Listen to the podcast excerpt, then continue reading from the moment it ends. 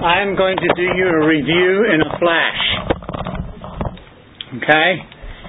And uh, is that ready? Is that on? Okay, we're going to do a review in the flash. And it's my my intentions is not to spend a great deal of time doing the review because if I do all that, I won't get to teach anything else, and you guys will be really upset with me because I haven't gotten to the the medical side of it. and so uh, we wanted to renew your minds to the idea of the battle that we are fighting, and it's the battle over our minds. And the two uh, uh, opposing forces is the Flesh. flesh and uh, ah, great, good, good. I'm glad we have come so far here. And uh, so, you know, we uh, wanted to try to uh, to share with you how that uh, we have thoughts on our minds, just like you have right now. I don't know what you're thinking about me right now, but I hope it's good. But if it's not, then Nick Close, then you don't say anything about it, okay? All right, thank you, appreciate it. and uh, we shared with you that there's one person who knows every thought that's on your mind before it's even on your tongue. And who is that?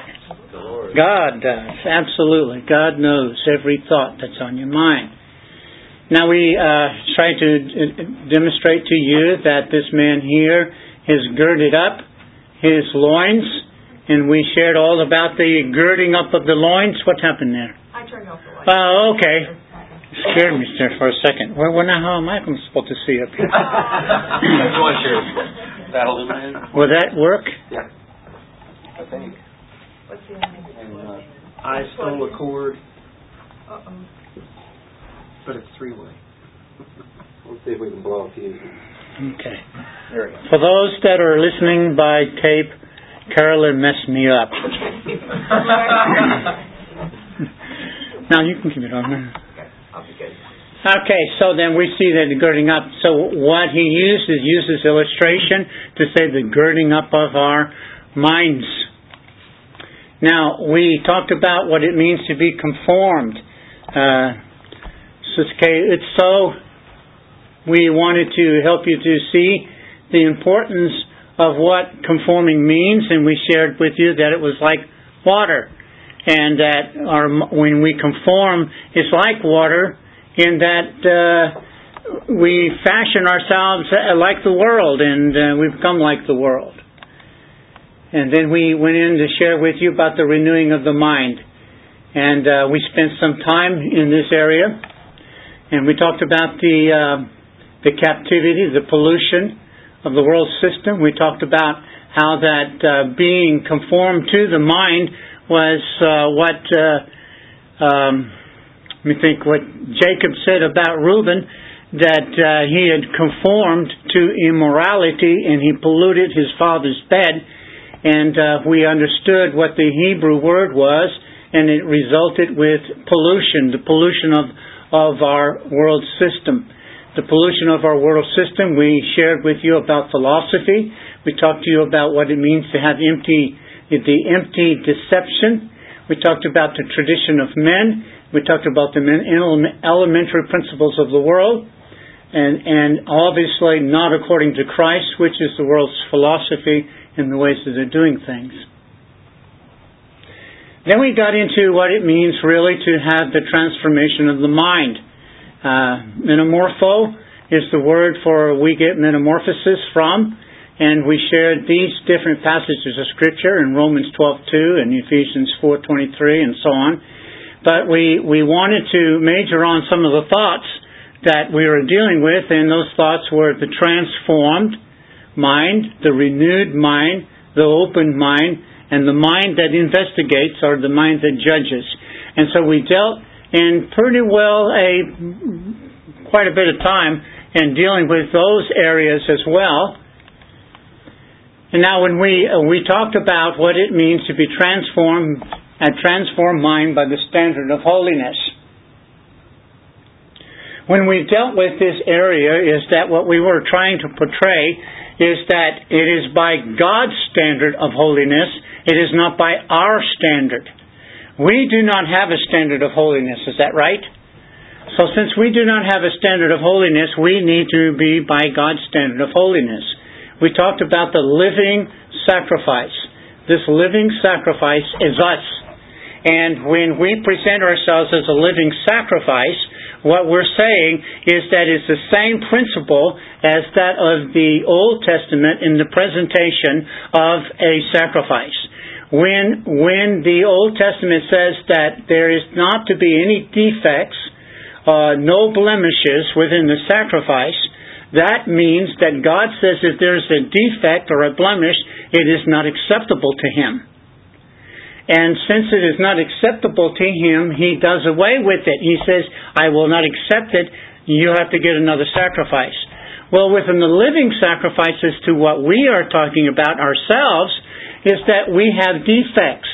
We have blemishes, and those defects and blemishes are from within our minds. So if they're within our minds, then that means that God says that's not acceptable. He says here that it must be holy, acceptable, good, and acceptable, and perfect.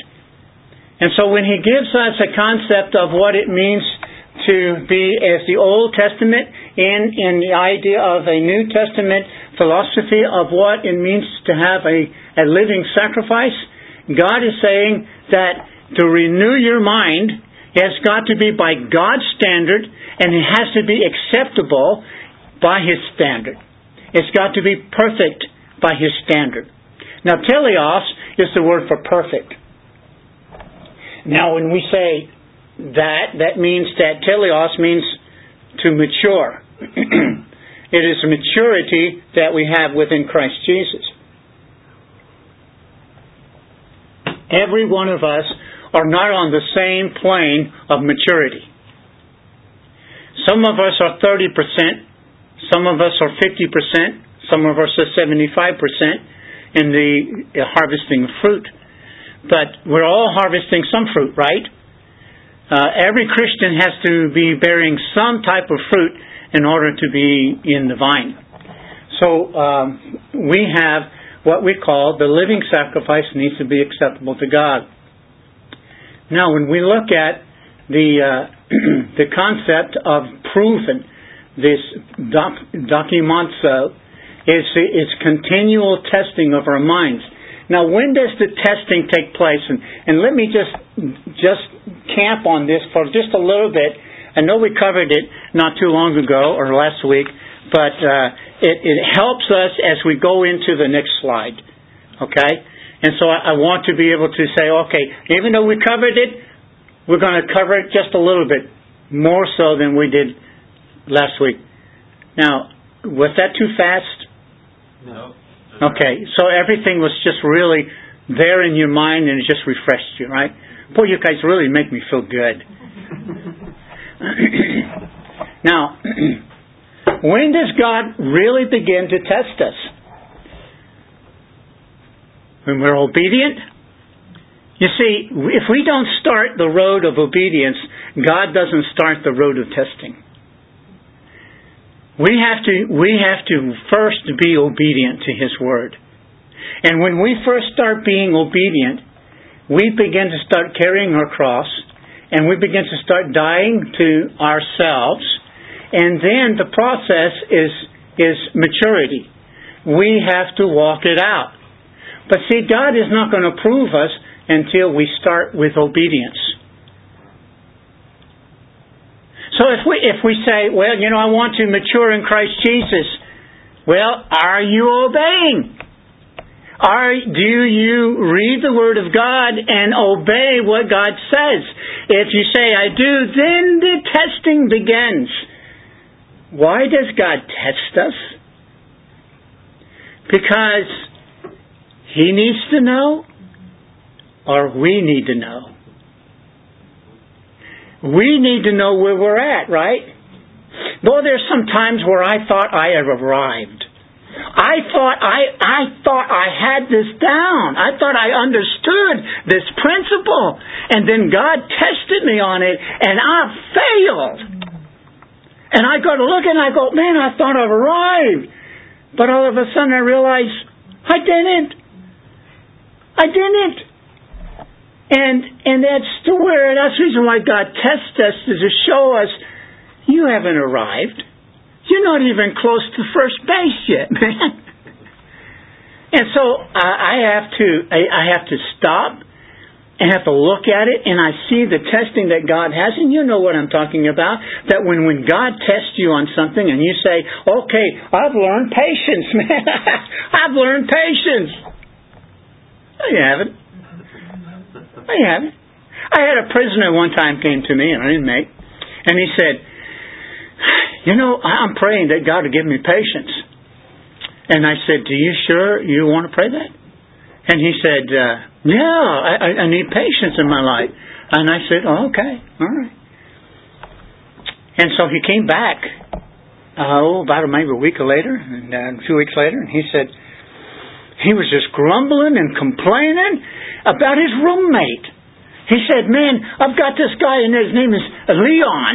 And, and, and this Leon came in, and he's now my roommate. And man, I mean, he's just talking all the time. He's just talking and talking and talking and talking. And he says, man, it's just driving me up the wall. And I asked him, I says, and tell me what you prayed about.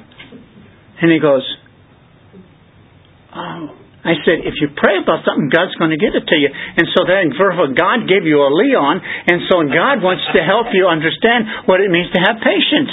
And now you have to learn because the testing has now come into your life, and now you're saying, I've arrived, I understand what patience is, and but God gives you a Leon. And then you realize you don't really, you haven't learned patience in your life at all. So each, each test is a stepping stone. Each test is a, a, a place where God wants to, you're here right now, but then God wants to bring you here. And He wants to bring you here. And so each test is a, st- a test of maturity as to how you begin to start growing. All right, I realize I failed. How did I fail? What did I do that was wrong? What is it that I need to apply in my life now? What do I need to do in order for me to be able to grow in this particular area? Amen? Okay, so, therefore, Jesus gave us this passage of Scripture, and, and this is one of my favorite verses, where Jesus says, Can you guys read that thing's right at the bottom of it? Um, I can't correct it, but this thing won't correct. My nose runs at night. I don't know. Maybe you guys don't have that problem. Jesus said, If anyone desire to come after me, let him deny himself and take up his cross daily. And there's a period right there. Daily. And let him follow me. Now, here's the thing I want you to be able to see in this verse of Scripture. Desire encompasses come, deny self, and cross. And see, you can do all you can do all these three things and not do this. And if you don't take up your cross and follow him, you can you can have all the desire in the world you can have all the good tensions in the world. But if you do not take up your cross and follow Him, it's not going to have any bearing. And so what we're talking about is is is this here, this this brain, and trying to renew it, trying to, to renew it. now, I promise I will not steal your thunder, brother. This is Galatians 5:24 and I know that's what you're going to be preaching on Sunday, right? So I figured that he looked at that and says, "Oh man, he's going to steal my thunder." I'm going to take You must take up your cross. You, really, you must take up your cross. This is a cross-bearing kingdom.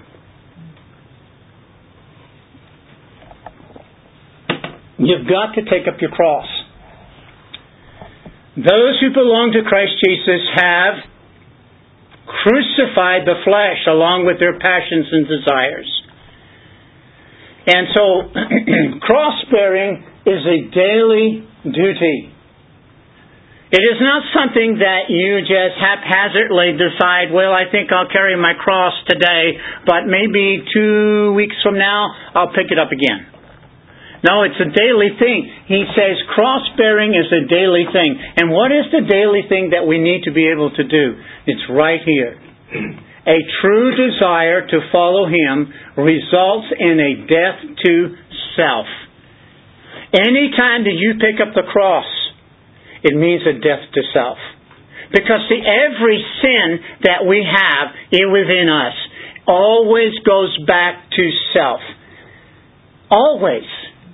It's always me who's self-centered. It's the reason why I do the things that I do is because I'm selfish.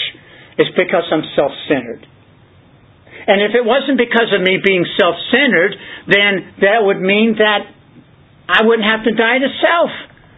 But see, I have to die to self because self is so big in me. So, am I preaching to the choir? Does everybody here understand what I'm saying? We have a problem with self. Every one of us has a problem with self. And we really don't want to die to self because we love self. And so when it comes to the places where God says that uh, we have to die in, like for instance, uh, anybody here like chocolate? I, some of you love chocolate, some of you don't love chocolate. I'm one who doesn't care about chocolate. Mm, more for More for us.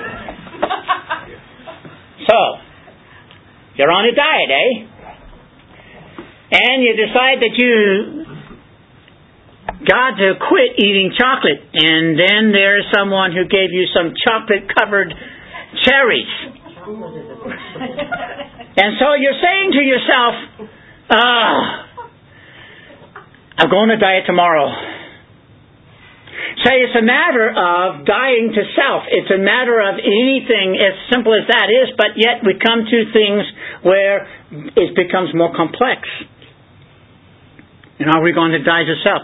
Are we going to hold my tongue from saying something that I would really like to unload my mind to that person? But I have to die to self. There are things that I would like to do, but I have to die to self. And so the process is dying to self. That cross bearing is dying to self. If you desire to come after me, you need to know one thing, Jesus is saying. You're going to die to self. That's the main thing that's going to happen to you.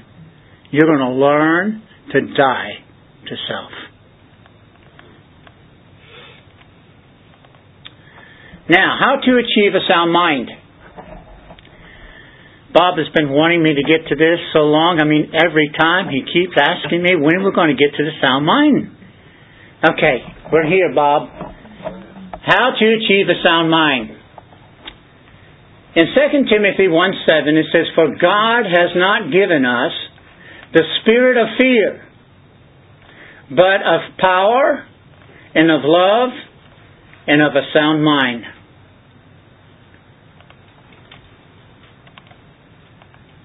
Now, I, am going to come on over here. And uh, you guys, you, you guys can see me over here pretty well. That? Can you see the screen? I'm going to be pointing out some stuff on this screen here, and that's the reason why I need to be here. Um, will that thing pick me up okay? I think it is. I think last time it did. All right. Sophronismos is the quality of having a mind that is under the control of the Spirit. That's where we want to be, right?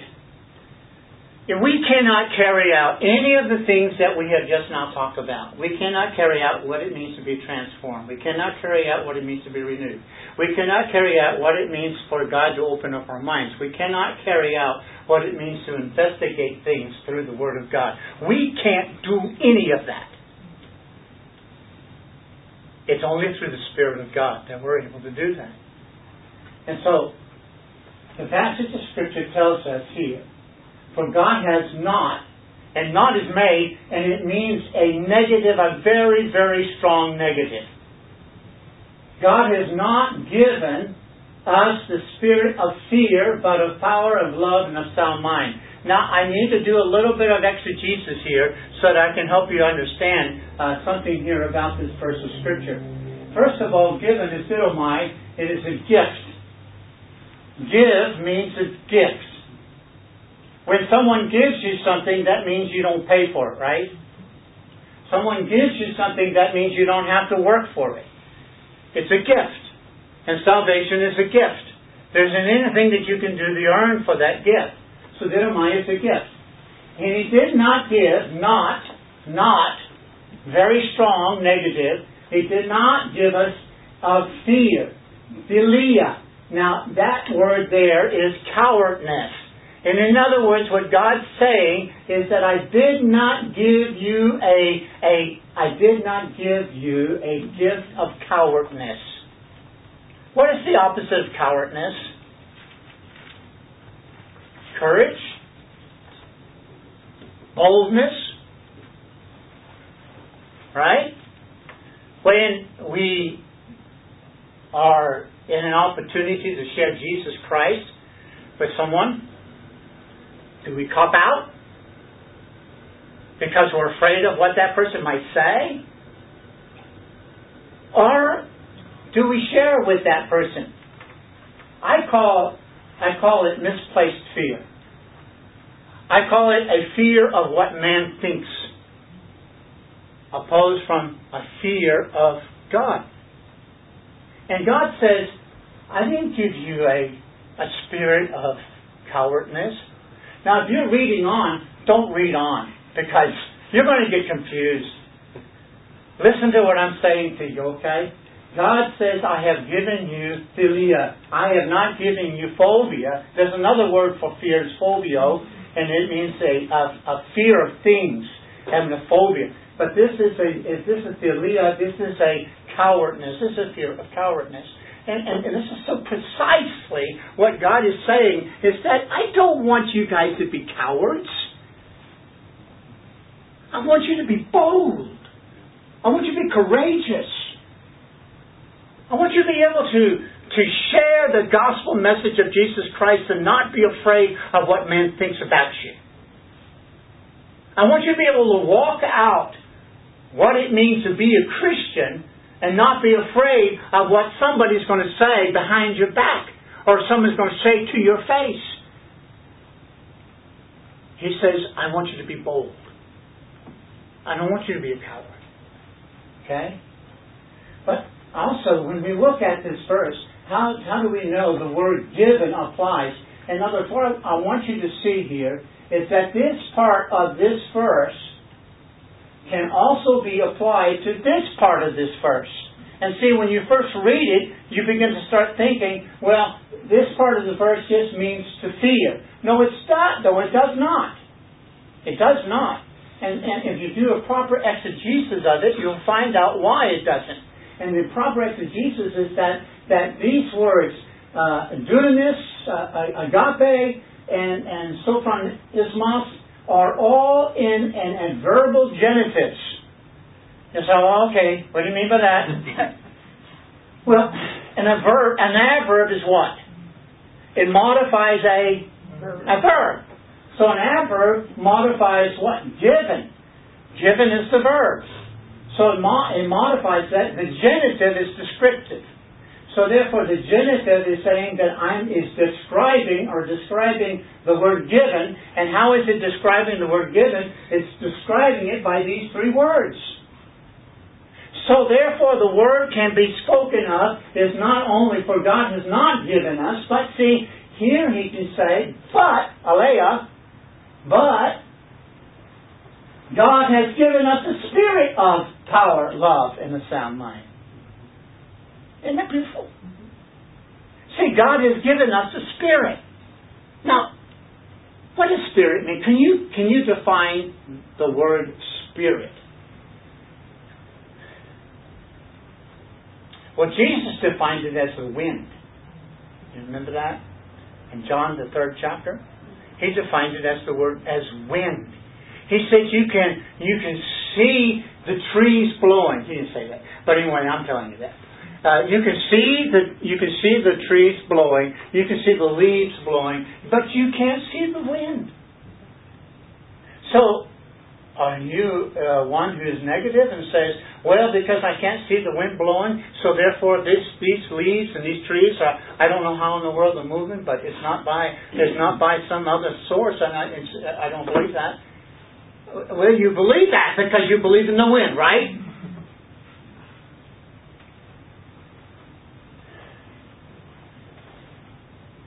He's given us the Spirit and and the, and the wind, which is, is, is, is a type of what it, it explains the Spirit. So therefore, it's the effect of the wind, it's the influence of the wind that is blowing, right? Because you see the trees moving, you see the leaves blowing, and uh, you see your, your hair is blowing all over the place because the wind is blowing. Okay, so when the wind blows, then that means that you have the effect. The Spirit is, is empowering you. The, the, the, the Spirit is influencing you so that you would have the power. Now let's look at these three different words individually and see how that they fit into this passage of Scripture and how that we have a sound mind. Number one, dunamis, power, is the ability to accomplish a God-given task. Now, some say that dunamis is an explosive power. But see, that's with God. When God spoke something into existence, that's dunamis. It explodes open, you know. But with us, when God says that He has given us the ability to a God given task, in other words, God has not asked you to do something that He has not given you the power to do it. And so if you have, if you have the power, you have the power, he's saying that, that in order to have a sound mind, you've got to have the ability to accomplish a God-given task that God is asking you to do. How am I going to walk this out? How is my thought process going to be able to deal with this? I shared with you the dyslexic, and one thing, you know, the first thing that I had a problem with was getting behind the pulpit and preaching, and I told my dad, I said, Dad, I can't do this. And my dad said, You can't what? I said, I, I can't do this. I, I can't get up behind these people and talk. And he said, You can't do what? I said, I was thinking to myself, Dad, are you deaf or something? he said, Son, you can. Well, I preached my first sermon, and I think it was about 10 to 15 minutes. and when I stood down from it, and there was this, this dear old saint came up to me, and he said this. He said this to me. He said, "Son, if you went up there the way that you came down, you would have went up there the way that. I mean, if you went up there the way you came down, then how did he say that? If I went up there I would have come down the same way that I went up there. In other words, I would have gone up there with a humble humility and, and I would have gone up there depending on the Lord. Instead, I went up there with a cocky attitude. I learned from that. I listened to what he had to say. But God said, Carol, did you do that? Back up there real quick. I think it's in. Might be your mouse up top. Oh, okay. Okay, we got it. shut down. Um, we on the same page? Okay, great. So, I want you to understand something, guys. God loves you, and He's not going to put you into a situ- situation where you can't handle it, and He's not going to. He's going to give you the power to be able to do it. See, He, he promises He's going to do that. Okay, I've given you. I've given you. And so he, he wants you to know that, that he's going to help you accomplish that. Number two, agape is doing the right thing. This is my definition, okay? This is my definition, is doing the right thing no matter how you feel. you see, there's a lot of times we get our feelings in the way, and we don't really want to love that person because uh, we have some ill feelings about them. Or there's some stereotype things that we have in our mind, and we have some this, this standard of uh, that we judge by, you know, and so we don't want to love that person because that person just doesn't look like the ones that I like. You know, he, he's kind of grubby looking, or or he has some other things that are wrong. I can't love him. I can't love him. God says you can love him because I've given you the spirit of love. And and by that spirit you can love that person. No matter how you feel about it. And you may not feel about like doing that, but God says you can do it. And you can only do it in the Spirit of God, right? You can't do it in the flesh.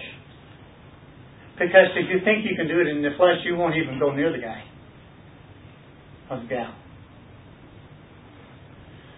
And then the sound mind, so fun it's. It's, it, this is everything that we have talked about so far as a sound mind the transforming of the mind, the renewing of the mind, the expanding of the mind, the investigating, the mind investigating. When we say the investigating of the mind, that means taking the Word of God and applying the Word of God to any situation that I am in and finding out whether or not God would approve of that activity or ministry or anything else. Okay? Now,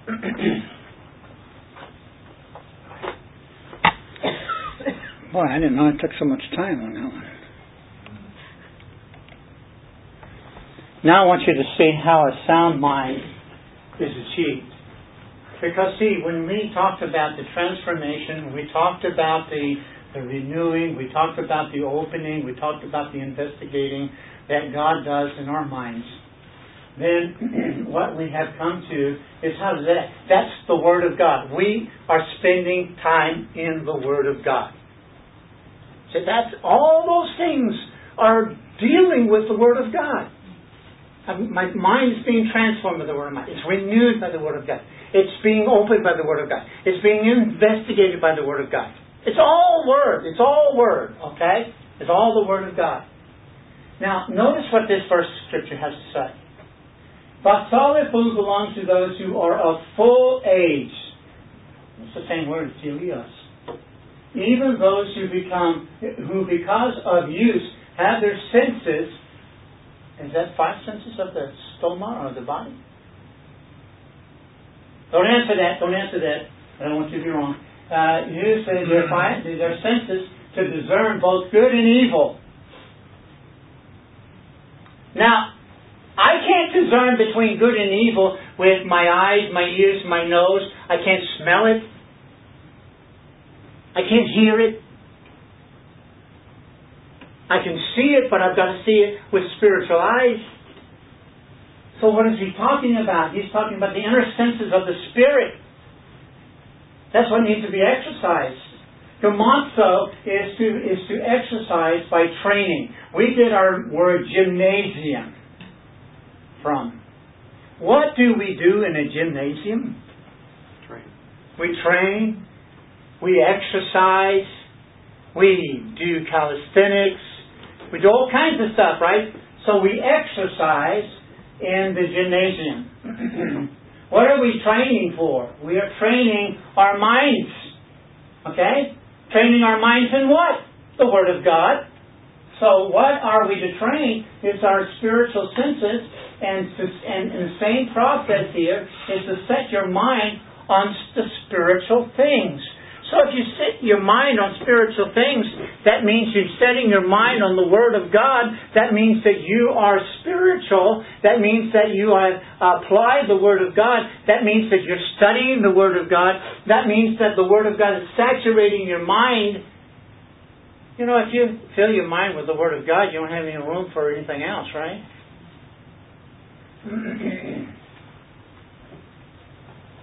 Folks, our minds are fleshly. We were conceived in sin. we have that Adamic nature that is within us still. God didn't do away with the Adamic nature. Yes, he, we died. The old man has died positionally, but I want you to know that old man is still alive. It wears the heck out of me. And so I've got to die to it. I've going to die to it. So the fleshly mind, the spirit must be exercised to develop a sound mind to perceive between truth and error. I've got to know between truth and error. And you say, well, anybody knows that. I mean, even a child knows that. Oh, really? Well, notice what Jesus says here in John 7 17. He says, if anyone desires to do his will, that's the Father's will. And Jesus was talking about the Father sending the Son, Jesus Christ, to do the will of the Father. And Jesus was talking to the Pharisees because the Pharisees were giving him a lot of problems. And so he tells the Pharisees this. He says, If anyone desires to do his will, the Father's will, he shall know, ginosko, he shall know of the doctrine whether it is of God or, or I speak of myself. And what he's saying to them is that shame on you, shame on you. You folks say that you know the Word of God. You say that you know the Old Testament. You should know that the Father is going to send the Messiah. You should know that already. But you know, in all their learning, they have learned everything out of the. I get these two words mixed up. Torah is the five, right? The Talmud. You have learned all of everything out of the Talmud. You have learned what man says. And so therefore you don't even know that the Messiah has come. And if you knew that the Messiah was sent by the Father, then you would have experienced this by the doctrine, you would have experienced it by the Word of God, and you would have had the ability to know between right and wrong. And you would have known that I'm Jesus Christ and I'm the Messiah, but since you cannot know that, therefore you can't discern between good and evil. You can't even discern who I am.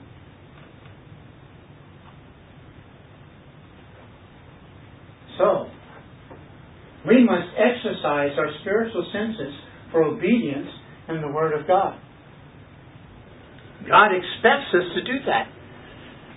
God says and commands us to do that. So, I hope that's helpful so that you can may understand how that you can get into the Word of God, and the reason why you need to is to exercise the Word of God in your mind, is the eh, spiritual senses, exercising the Word of God, exercising the Word of God. Now, I want to. I'm really not. I'm really not going into a different. I guess I am but I guess I'm not. Uh, before I get into that, let me just go over to this board over here. How's your thought life? what what I what I here's what I want you to see. Thoughts. I didn't mean to scare you off there, brother. thoughts. Doesn't make any difference what kind of thoughts they are. It can be godly thoughts, I mean worldly thoughts, or they can be godly thoughts. Okay? A thought produces an action. A, an action produces a theology. A theology produces a lifestyle. And I've always stated when I've talked, Connie and I have talked about these things, and I said I would always state it that a person's theology is what he lives by. It isn't. It, it, it is. It's what he has been taught. Is and and so if if what your thoughts are is worldly, then that's the lifestyle that you're going to have. You can't have anything other than that. So your lifestyle is worldly. It's worldly. So thoughts produce actions. Actions produce a theology, and theology produces a lifestyle.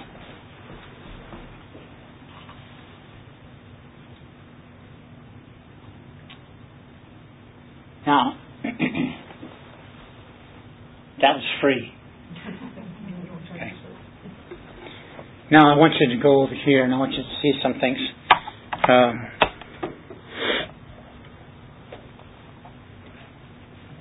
forgiveness. You see, Jesus talks about a cleansed conscience, and uh, before we even read that, would I, could I get someone to read the passage that's found in Hebrews 9:14? Hebrews 9:14.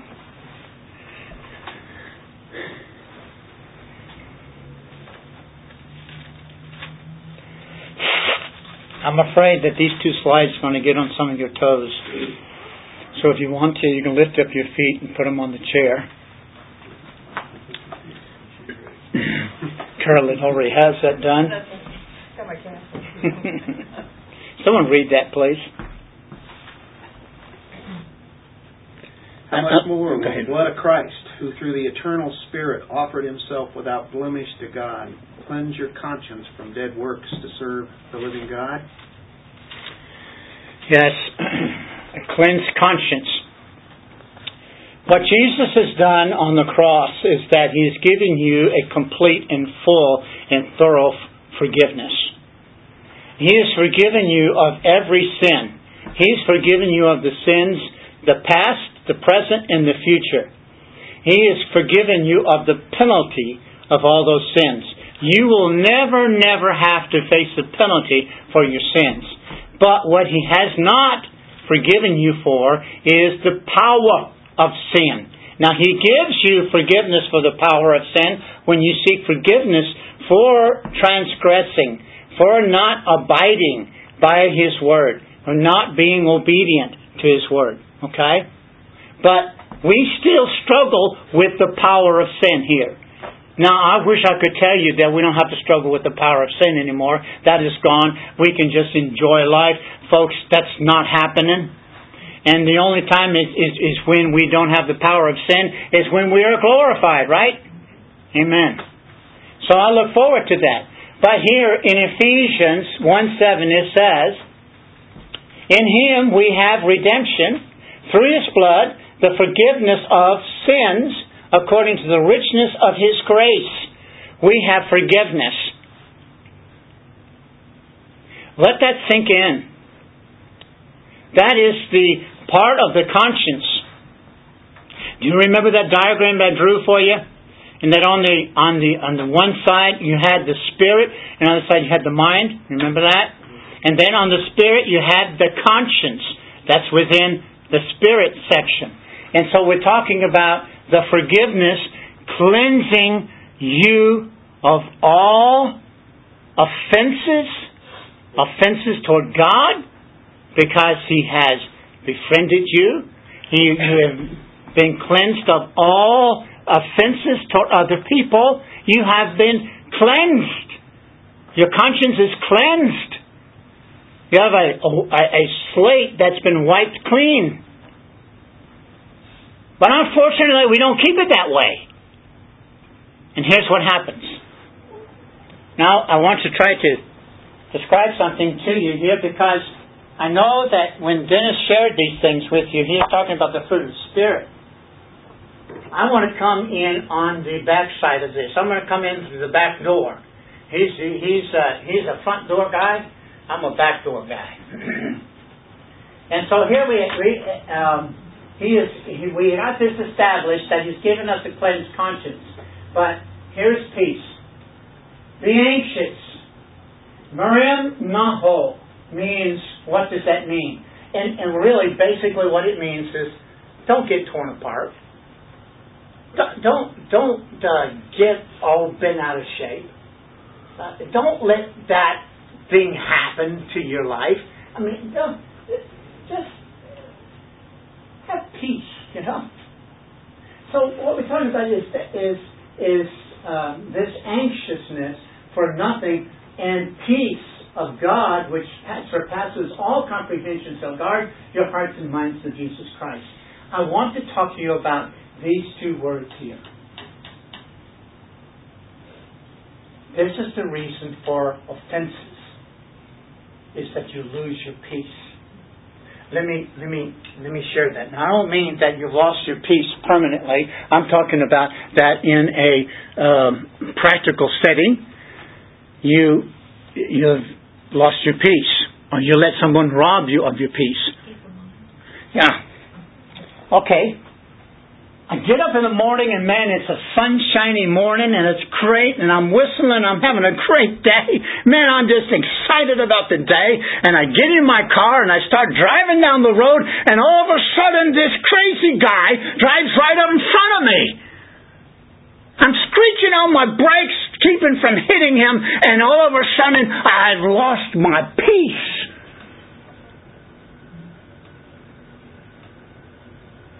How did I lose my peace? Was it because the guy stole it from me? No. I lost it. I let that guy rob me of my peace. Guys, I really want to drive this thing home for you is because, see, people come into our lives and they say something to us, and when they say something to us, it causes us to lose our peace, and we become angry. And we become offended because they did something to us or they said something to us that caused me to lose my peace. You see, this verse of Scripture is very important because what we're talking about is that we can lose our peace because we've got, we've got this thing about being torn apart. Hello? I never get calls. That's weird. I'm not in the habit of turning it off. Sorry about that. But he didn't lose his peace. I I get torn apart when someone says something to me or does something to me that causes me to lose my peace. Do I have to lose my peace? No, I don't. You see, the Spirit of God gave me the peace. And if I walk in the Spirit, I will continue to have that peace. But it's when I get in the flesh. And when that guy got in front of me, I got in the flesh. And it robbed my peace.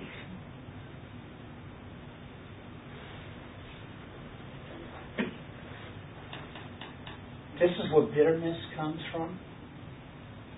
This is what anger comes from. This is where malice comes from.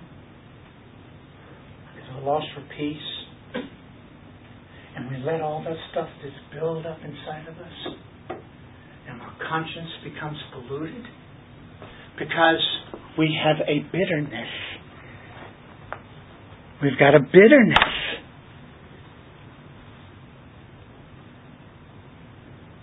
Oh, listen, folks. You can sit down to a porterhouse steak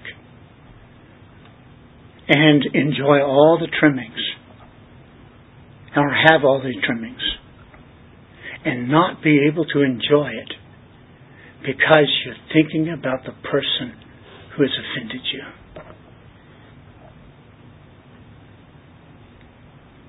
You can enjoy life. And so you think, see, this is what people think. They think, well, if I continue to hate him, if I continue to have anger toward him, surely I'm going to get even with him. No, you're not. You're destroying your own body. And I'm going to show you scientifically next week when you come together. I'll show you scientifically how that you're destroying your own body. By bitterness. By bitterness. So, He's forgiven us. He's given us peace, but then we lose our peace and we become offended. And Peter was thinking he was such a good guy. And he comes to Jesus and he says, Lord Jesus, hey, um, eh, isn't it great that I can go ahead and forgive someone seven times? And Jesus says, I mean, he just bursted his bubble.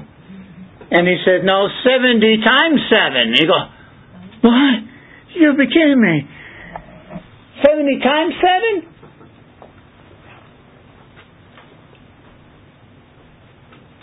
This little word forgive. God has, God doesn't use meditation. God doesn't use some some tr- magic formula. All God says is, if you will forgive that person, then that will wipe out all the dendrites, all the dendrites that are filled with all of this crud on them, because it's filling, it's, it's floating in your mind, and that bitterness blocks your brain from being able to be what you can be. Can't think. And, and, and bitterness attracts bitterness. Offenses attract offenses. You become offended over this and that and that and that until you are like a porcupine. Anytime that someone just rubs against you, you begin, ah, ah, ah, you know, just all stirred up, you know. It's because you're just filled with bitterness. Filled with bitterness. Offenses. Let all bitterness and wrath and anger and clamor and slander be put away from you, along with all malice. You know, there's something that God has taught me down through the years about offenses is that um, God is not concerned who's at fault. You hear what I'm saying? God isn't concerned who's at fault. You may say, well, that guy is 90% wrong and I'm just 10% wrong. but see, God is saying, yeah, but you may be 10% wrong, but I want you to go to him and I want to ask you, I want you to ask him for forgiveness. Hey, God, I'm only 10% wrong. Come on. Let that guy come to me. He's 90% wrong. Let him come to me and get it right. And God's saying, I don't care who's wrong. There is an offense and I want you to get it cleared up. Make it right. So when that person goes to the other person who has 90% wrong, he comes to find out he's the one who has 90% wrong and the other guy's 10%. Understand? It's the beam that's in your eye, and when you take the beam out of your eye, you realize you can see a whole lot clearer. It's what's closest to you. It's the offense. And, you know, and I've known people down through the years who have carried on offenses. Offense after offense, offense, offense, offense, offense. Will not forgive. Will not forgive. I've talked to him. I said, "No, if you if you really want to apply the teachings that I'm giving you, you need to forgive your brother. I am forgiven. I will not forgive him. He have offended. He did me wrong, and I am not going to forgive him." I said, "Brother, do you know that you're doing yourself more harm than you're doing him? I don't care. I'm never going to forgive him." And a lot of people are that way. I don't know if I'm not talking to any of you. But if you've got an offense, the best way you can get rid of that offense is go to the person that you're offended with and ask them for forgiveness. First of all, ask God for forgiveness. And then go to that person and ask them for forgiveness. We started at 7? Did we do? Started around 7? 702. 702. You were a little late when you came in. Okay, okay, okay. All right, all right. I want to uh, I want to open this thing up for a Q and A, and uh, really, first of all, is that I want to do the Q and I want you guys to do the A. and so, if you would, Nandor, could you get some paper for everybody? Uh, can you do that for me? Um, The Uh, this is not a test. This is an inventory for you. I want to I want you to think about some of the things that I've said this last two Wednesday nights, and I want you to do an inventory of your own life. I want you to know where I want you to just think about where do you stand. And now you're not handing this in. I don't want to see it because I might get offended. no, not really. But I want this is for you. I want you to look at your life. I want you to be very, very brutally honest. And if you don't want someone else to look over what you're writing down on your paper, you might want to try to find another seat. but I want you to just, I want you to write down. There should be pens in front of you. I think there's pens on these, uh, these, uh, back of these chairs. Malachi makes sure we have those every week. Oh, okay. Uh, Nandor is making his way, so don't become impatient or offended. We would not when mine goes. There's three categories that I want to share with you, and then uh,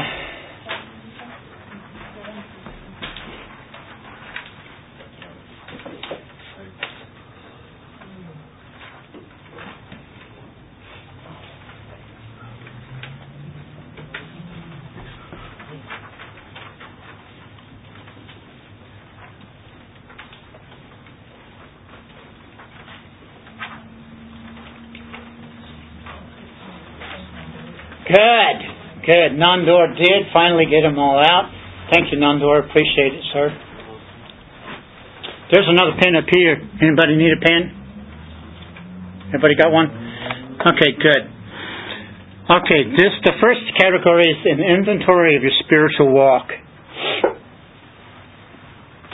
An inventory of your spiritual walk. you might want to write that down because you're going to look at it and you're going to say, okay, what did he say? What was that? Um, because I want you to look at this sometime later and find out where you're at. Inventory of your spiritual walk. This all has to do with the renewing of your mind. Number one question under this category is Are you satisfied with your quiet time? Are you satisfied with your quiet time? now, some of you may say, what quiet time? I don't have one. Or some of you may say, well, I spend a devotional. I, I, go into a devotion and I read a devotion. Are you satisfied with the devotion? Some of you might say, well, I spend uh, 10 to 15 minutes in the morning and, uh, and I'm off. Are you satisfied with the 10 to 15 minutes? I want you to look at your life and I want you to, to question yourself as to well, how am I going to get the Word of God in me? And, and one of those ways is to have a quiet time. Have a time where you spend with God. Okay? The next question I want to ask you is Are you satisfied with your prayer life? Are you satisfied with your prayer life? You see, the Word of God is what God uses to speak to you. Your prayer life is what you speak to God. Now, God also speaks to you through your prayer life as well. I understand that. But do you spend 10, 15 minutes in prayer every day? Do you, I call it spontaneous prayers during the day? Is Paul says, be, be praying always, always be in prayer and I call spontaneous prayers because uh, when God speaks to your heart and He may lay on your heart somebody's name. I don't know if that's ever happened to you, but there's been occasions where God will lay someone's name on my mind, and I think, man, I haven't seen that guy in years. But God puts that person on my mind. Why? He wants me to pray for him, and I don't know what. How I don't know how to pray for that person. I just say, okay, I start praying. And then thirdly, are you satisfied with your love relationship with Jesus Christ? Are you satisfied with your love relationship with Jesus Christ? The Ephesus church was a super powerful church. But they were just dealing with the outward realm of what it means to be a Christian and God and Jesus says, I, you have left your first love. You left your first love. So, are you satisfied with your love relationship with Jesus Christ? Is there anything else in your life that you love more than Christ? Do inventory. Check it out. Invent, uh, the, the category number two is the inventory of your relationship with others. Inventory of your relationship with others.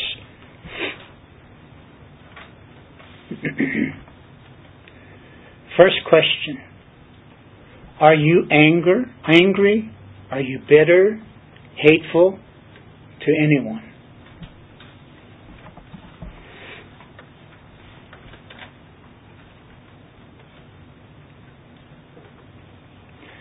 Are you angry, bitter, hateful toward anyone?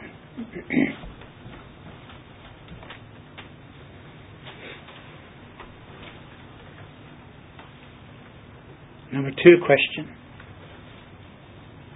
Now, I know I'm going to get a lot of slack with this one, but uh, I've got to ask it because this is really, really where the rubber meets the road. Because if you're really going to be able to be transparent with others, you're going to be, have to be transparent at home. And so, how's your how is your relationship with your spouse? How is your relationship with your spouse?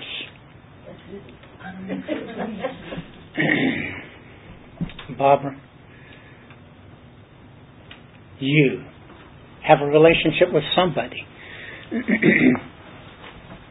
so, how is your relationship with your spouse?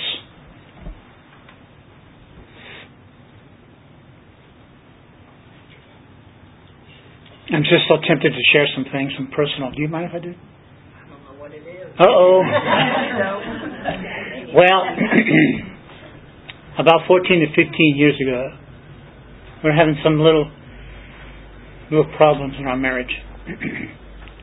and, I, and I went to the Lord and I said, Lord, I, I, how, do, how do I deal? How do I rectify this? What, what do I do? And you know what? God put in my spirit. He said, You need to love your wife sacrificially. And I said, Come again? You need to love your wife sacrificially. You know, I have tried to apply that down to the years. I haven't perfected it by no stretch of the imagination, but I have really tried to apply sacrificially loving my wife. And it's tough. It is really tough because you've got to deny yourself. Sacrificial love. That's free. Mm, third question. How do you get along with others?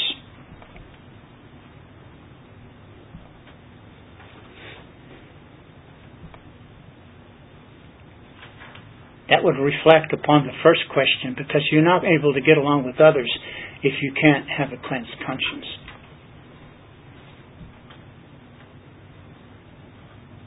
And then the third category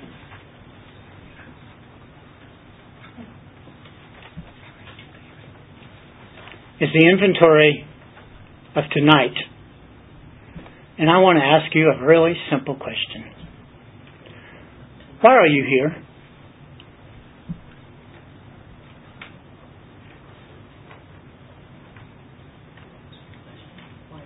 Why are you here?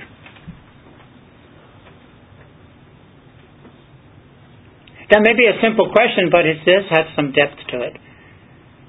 And so I'd like you to do some searching and uh, to inventory. And well, why did I come tonight? Why am I coming to these studies? What is the what is the purpose I'm coming? Is, is there something that I'm hoping to learn? Is there something that I, I want to have disclosed? Why am I here? Am I here? I opened it up for you. Q&A. Now I'll answer any questions that you have. And if I can't answer them, then Dennis will. I, I have one um, on your uh, board up there. Um, as you were taking us through that the process, Uh-huh. um, the middle one there, the uh, action producing theology. I, I was trying to think of what examples, or an example, just anything that pertains to that? Uh, Because to me, the theology would be in the first step. The- Well, actually, you're producing action. Your thoughts produce actions. Mhm. It doesn't really produce a theology. Your actions produce a theology. And your theology is, like, for instance, uh, and you can reverse these things. If you feel like that you like it better the other way around, Well, be free to do that. That, I'm just, I was trying to, uh, I was trying to develop that thought in my head of what action, how do my actions develop my theology Okay. as opposed to my thoughts? Well, I okay. it was, what I was thinking was. That's a good. That's a good question because um, my thoughts produce my actions because actions just normally come from my thoughts, Mhm. and so because of my actions, I I produce a theology. Now, when we say I say I produce my theology, that means that. Um, Let's say that a person says, I'm a born again believer in Jesus Christ, but his theology doesn't prove it. His theology proves that he is living in the world. Now, so much so we say, well, doesn't it? Doesn't that mean by his actions? Well, actions demonstrate theology, Yeah, and theology demonstrates a lifestyle. okay. That helps me. Okay. Thanks. Yes, ma'am. I, I guess great minds think alike because I was kind of looking at that same thing. What Bob, what Bob was saying and how I picture that is just how you have it written there. But I also picture my life arrows going that way and then arrows going back that way as Sure. well as they all. Sure. That you, you're right. You're right. And but see, predominantly what we're looking at is predominant theology lifestyle. We we hope that our predominant lifestyle is godly. Uh, and so if our if our lifestyle is predominantly in worldliness, well then we got a problem. But then that that affects our actions. That's right. Well, it's that. right, right. It'll cycle around. Yeah. Sure, absolutely. That's that's always cycles around. Your mind always cycles things around. You're right. Exactly. Would we be thinking, um, like Edwards is thinking there, or maybe this is totally off, but you have your thoughts of your mind, and then as a result of that, you, your will then does the action. Is that where that would be placed at? Yeah, you can place. Yeah, right. your Your will can be right in will? here. Right. Yeah, you're sure right. Yeah, your will can be right in here. Uh huh. Because your will is involved with your actions, right? or even even your emotions can be in here. Yeah. Excuse me, um, I gotta take these guys somewhere, so we have to go. Oh, okay. Well, Sorry uh, about that. no, no problem. No problem. It's a very good session. Can't wait till next week. Okay. Amen. Amen. Well, I don't know how much longer. It, it just depends upon these guys here as to how much Q and A they want. I've got a question. Can we sing a song? Bob has a birthday tomorrow.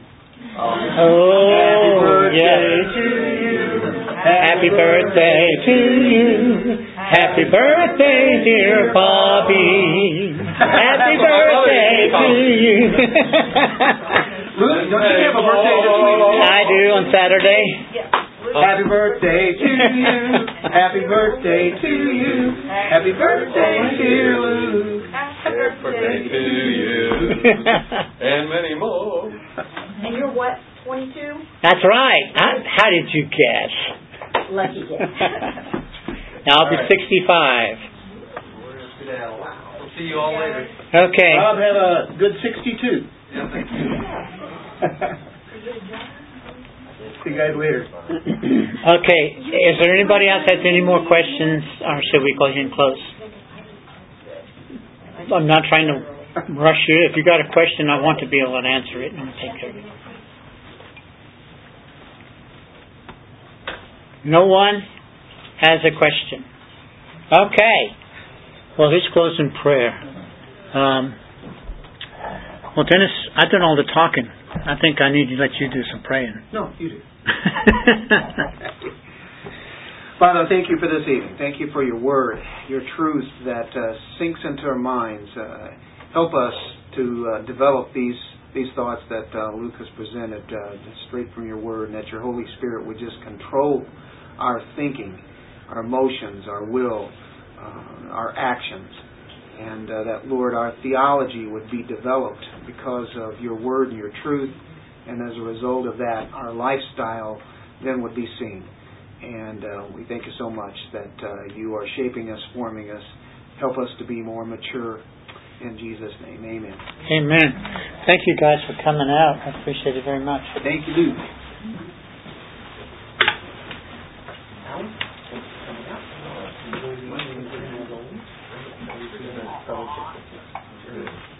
Alan, I'm glad you came out, sir. All right. Appreciate you coming. Glad to, glad to meet you. I'll see you next week. Okay, good.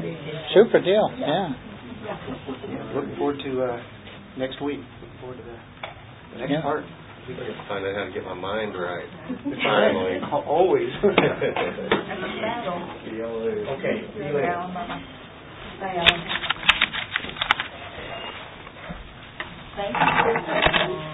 You're welcome, Janice. Do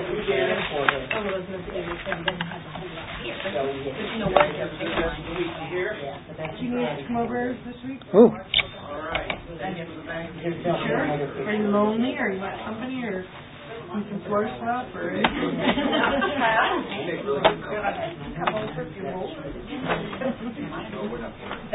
No. What do you mean we're not bored? All. John, I tried to find, put that on your chin or on wax. What? Three days, that's all? We haven't been any place except with each other. I got some projects on Get for a job. You're not looking at your magazines too much, right?